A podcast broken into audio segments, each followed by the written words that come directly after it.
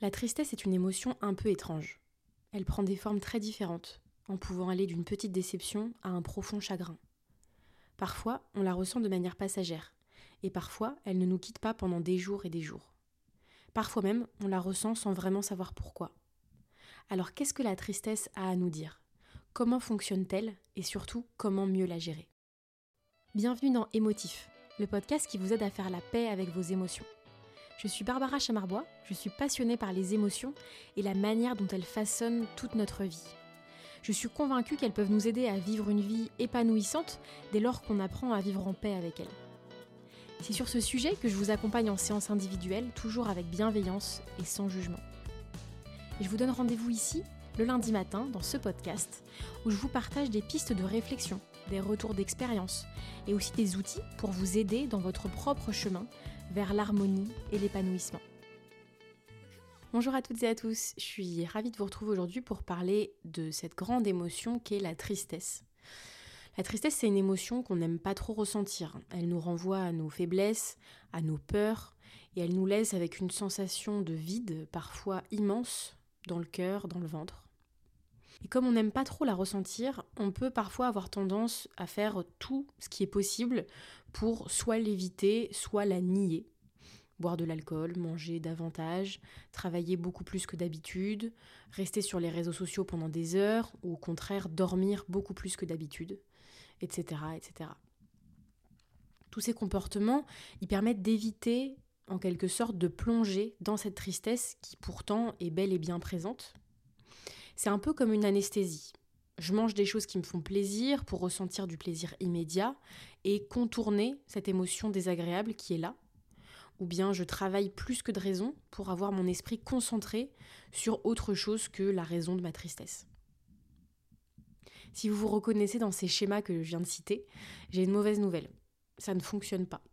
Enfin si, ça fonctionne au début. Sur le moment, vous anesthésiez effectivement la tristesse en la masquant avec autre chose. Mais assez vite, elle finira par remonter à la surface parce que une émotion ne s'évanouit pas tant qu'elle n'a pas fait passer son message. Donc quand vous mettez de l'énergie à refouler votre émotion, à soigneusement la cacher sous le tapis, le risque c'est qu'elle revienne toquer à votre porte plus tard, peut-être d'une autre manière, mais surtout plus fort. Et oui, parce que la tristesse, comme toutes les autres émotions, elle existe pour vous transmettre un message. Mais pas pour vous embêter. Non, elle est là pour vous donner un message sur vos besoins profonds. Quand on est heureux, par exemple, le message il est assez facile à comprendre. Tout est ok, vous êtes à votre place, vos besoins sont satisfaits. Mais quand c'est des émotions qui sont désagréables, c'est plus dur de saisir le message sous-jacent. Difficile à dire ça, le message sous-jacent. Quand vous vous sentez en colère, par exemple, le message que veut vous faire passer votre corps, c'est que vos valeurs et vos besoins ne sont pas respectés. Donc l'émotion, elle est là pour vous donner la force de vous défendre et de rétablir ce qui doit l'être pour votre bien-être. Quand vous ressentez de la peur, le message, c'est plutôt un message de protection. Votre corps, il va détecter un danger, rationnel ou irrationnel, et vous mettre en alerte pour vous protéger donc généralement soit fuir, soit vous défendre. Dans le cas de la tristesse, le message est un peu plus difficile à cerner. En fait, on ressent de la tristesse dans les situations où on a le sentiment de perdre. Perdre quelque chose, perdre quelqu'un, perdre un morceau de nous-mêmes, ou que l'on résiste à un changement qui survient. On peut par exemple se sentir triste après une dispute avec quelqu'un qu'on aime en imaginant la perte du lien, ou avoir du chagrin quand on déménage de l'endroit où on a vécu des bons moments. Cette tristesse vis-à-vis de nos besoins profonds, elle donne du coup le message suivant, prends du recul, digère et adapte-toi. Et dans le cerveau, la tristesse, c'est un moment d'analyse. On fait remonter des souvenirs, on se refait le film de la situation et on réfléchit à des solutions et des alternatives pour le futur. C'est pour ça que on remarque souvent qu'une personne triste est plus lente, plus fatiguée aussi. Son cerveau met beaucoup d'énergie à faire avancer le processus, à faire avancer la digestion de l'émotion quelque part, et ce temps de pause, il est absolument nécessaire. Quand on éprouve de la tristesse, les tensions dans le corps vont augmenter aussi. C'est pour ça que le besoin de pleurer peut arriver quand on se sent triste. C'est une sorte de décharge émotionnelle. Ça permet à l'organisme d'évacuer ce trop-plein et de soulager le corps de toutes ses émotions. Vous avez remarqué comme on se sent calme, voire même fatigué après avoir pleuré? Bah, C'est là tout l'intérêt. Quand vous pleurez, vous permettez à votre corps de relâcher les tensions et en même temps de libérer des endorphines qui vont vous apaiser et même parfois vous donner un peu sommeil. Pourtant, il y a un tabou autour des larmes. Ça peut être par pudeur ou par conformisme social. Certaines personnes refusent de pleurer en public et voient une marque de faiblesse ou de manque de contrôle chez ceux qui se l'autorisent en fait. Pourtant, en dehors de l'aspect libérateur, la deuxième raison d'être des larmes, elle est purement sociale. Parce que le fait de pleurer, ça indique aux gens qui nous entourent qu'on souffre et ça appelle à la compassion et au réconfort sans même avoir besoin de le verbaliser euh, et sans même avoir besoin d'y réfléchir tout simplement. ça fait vraiment partie des choses que je trouve fascinantes. Vous vous rendez compte que le corps a quand même inventé un système qui permet d'appeler à l'aide, en quelque sorte, sans même avoir à parler. Moi, je trouve ça fou. Bref, je reviendrai sur ce besoin de réconfort un peu plus tard. Mais je pense que ça peut aussi expliquer pourquoi parfois on se retient de pleurer. On n'a pas forcément envie de craquer quand on est avec des personnes avec lesquelles on ne se sent pas suffisamment en confiance ou quand on a peur d'être jugé. Ça peut être le cas au travail par exemple. On peut avoir tendance à se dire que pleurer devant ses collègues c'est pas très pro et qu'il vaut mieux se retenir ou se cacher pour le faire quand on se sentira plus en sécurité ou même quand on sera seul tout simplement. Quel que soit votre rapport aux larmes, je pense que c'est bon de rappeler qu'il n'y a rien de honteux dans le fait de pleurer. C'est juste un mode d'expression comme un autre d'un trop plein d'émotions. Et selon votre sensibilité, votre aisance en public, vous l'exprimerez pas de la même manière que votre voisin. Exactement comme avec le rire. Je suis toujours impressionnée de voir comme face à une blague, par exemple, certaines personnes vont sourire poliment ou rire sans faire de bruit, pendant que d'autres vont éclater de rire si fort que leur simple rire va faire rire quelqu'un qui n'aurait même pas entendu la blague. Et bien c'est pareil avec les autres émotions. On n'a pas tous les mêmes modes d'expression, et c'est ok, tant que vous vous sentez bien avec ça et qu'il ne s'agit pas de refouler ce que vous ressentez, une fois de plus. Parce que c'est souvent ça le problème avec la tristesse. On n'a pas envie de l'avoir toqué à la porte, et on a encore moins envie que les autres se rendent compte qu'on la porte sur notre dos. Et on le disait tout à l'heure, c'est pour ça que parfois on essaye de l'éviter en s'occupant l'esprit avec des choses plus divertissantes. Et c'est dans ce même but d'éviter la tristesse que parfois certains maquillent la tristesse en une autre émotion. Certaines personnes sont si mal à l'aise avec leur émotion de tristesse, elles ont tellement peur de se montrer vulnérables qu'elles vont la déguiser. Donc sans vouloir tomber dans les stéréotypes de genre, on connaît tous et toutes des hommes qui se mettent très facilement en colère, mais qui ne montrent jamais une once de tristesse. Chez ces personnes-là, on observe que la colère, c'est un peu une émotion échappatoire. Quand une émotion qu'ils veulent pas montrer arrive, comme la tristesse par exemple, ils la dissimulent en une autre émotion qui jugent moins honteuse, comme la colère dans l'exemple que je donnais. Et c'est aussi comme ça que certaines personnes ont le réflexe de rire quand elles se sentent mal à l'aise par exemple. J'ai fait une petite aparté sur la jante masculine, mais bien sûr, ça concerne absolument tout le monde et absolument toutes les émotions. Et surtout, c'est un processus qui est inconscient. Donc si vous vous reconnaissez là-dedans, sachez que vous n'êtes pas seul et que vous avez probablement développé ce mode de fonctionnement pour vous protéger quand vous avez senti que c'était nécessaire. Votre cerveau a fait au mieux avec ce qu'il avait en fait. Mais quel que soit votre point de départ, que vous ayez tendance à masquer votre émotion avec une autre émotion, ou bien à vous divertir l'esprit pour ne pas avoir à ressentir l'émotion qui est là actuellement, je pense que le point de départ de tout le monde, ça serait déjà de reconnaître l'émotion qui vous traverse et de la nommer. C'est déjà, je trouve, un premier pas qui est extrêmement important. Et c'est d'ailleurs le premier point essentiel à la gestion de n'importe quelle émotion. Donc même si c'est dur, même si vous n'avez pas forcément l'habitude de faire ça, essayez autant que possible de mettre un mot sur ce que vous ressentez. Si vous le souhaitez, vous pouvez aussi essayer de localiser à quel endroit du corps vous ressentez cette émotion. Est-ce que vous avez une boule dans le ventre, la gorge nouée, l'impression que vos membres sont lourds? Notez ce que vous ressentez, ne le jugez pas, observez simplement. Pour moi, la deuxième étape ensuite, c'est d'accepter que cette tristesse est là et les manifestations qui vont avec. Si vous ressentez de la tristesse, vous allez certainement expérimenter un changement d'état passager. Ça peut être une perte d'énergie, de la fatigue, un changement d'appétit, ça peut être plus d'appétit ou bien moins d'appétit, un sommeil troublé, des difficultés à se concentrer, une perte de libido, une baisse d'estime de soi.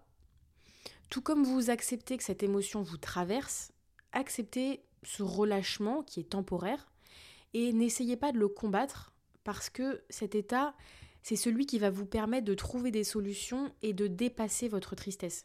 Comme on disait tout à l'heure, en vous privant d'énergie, la tristesse, elle vous oblige à prendre le recul nécessaire pour votre bien, et puis pour que votre cerveau puisse trouver des solutions et prendre ce moment d'analyse et de recul. Généralement, comme pour la peur ou la colère, on a peur qu'en entrant pleinement dans notre émotion, elle finisse par grandir, grandir et nous submerger.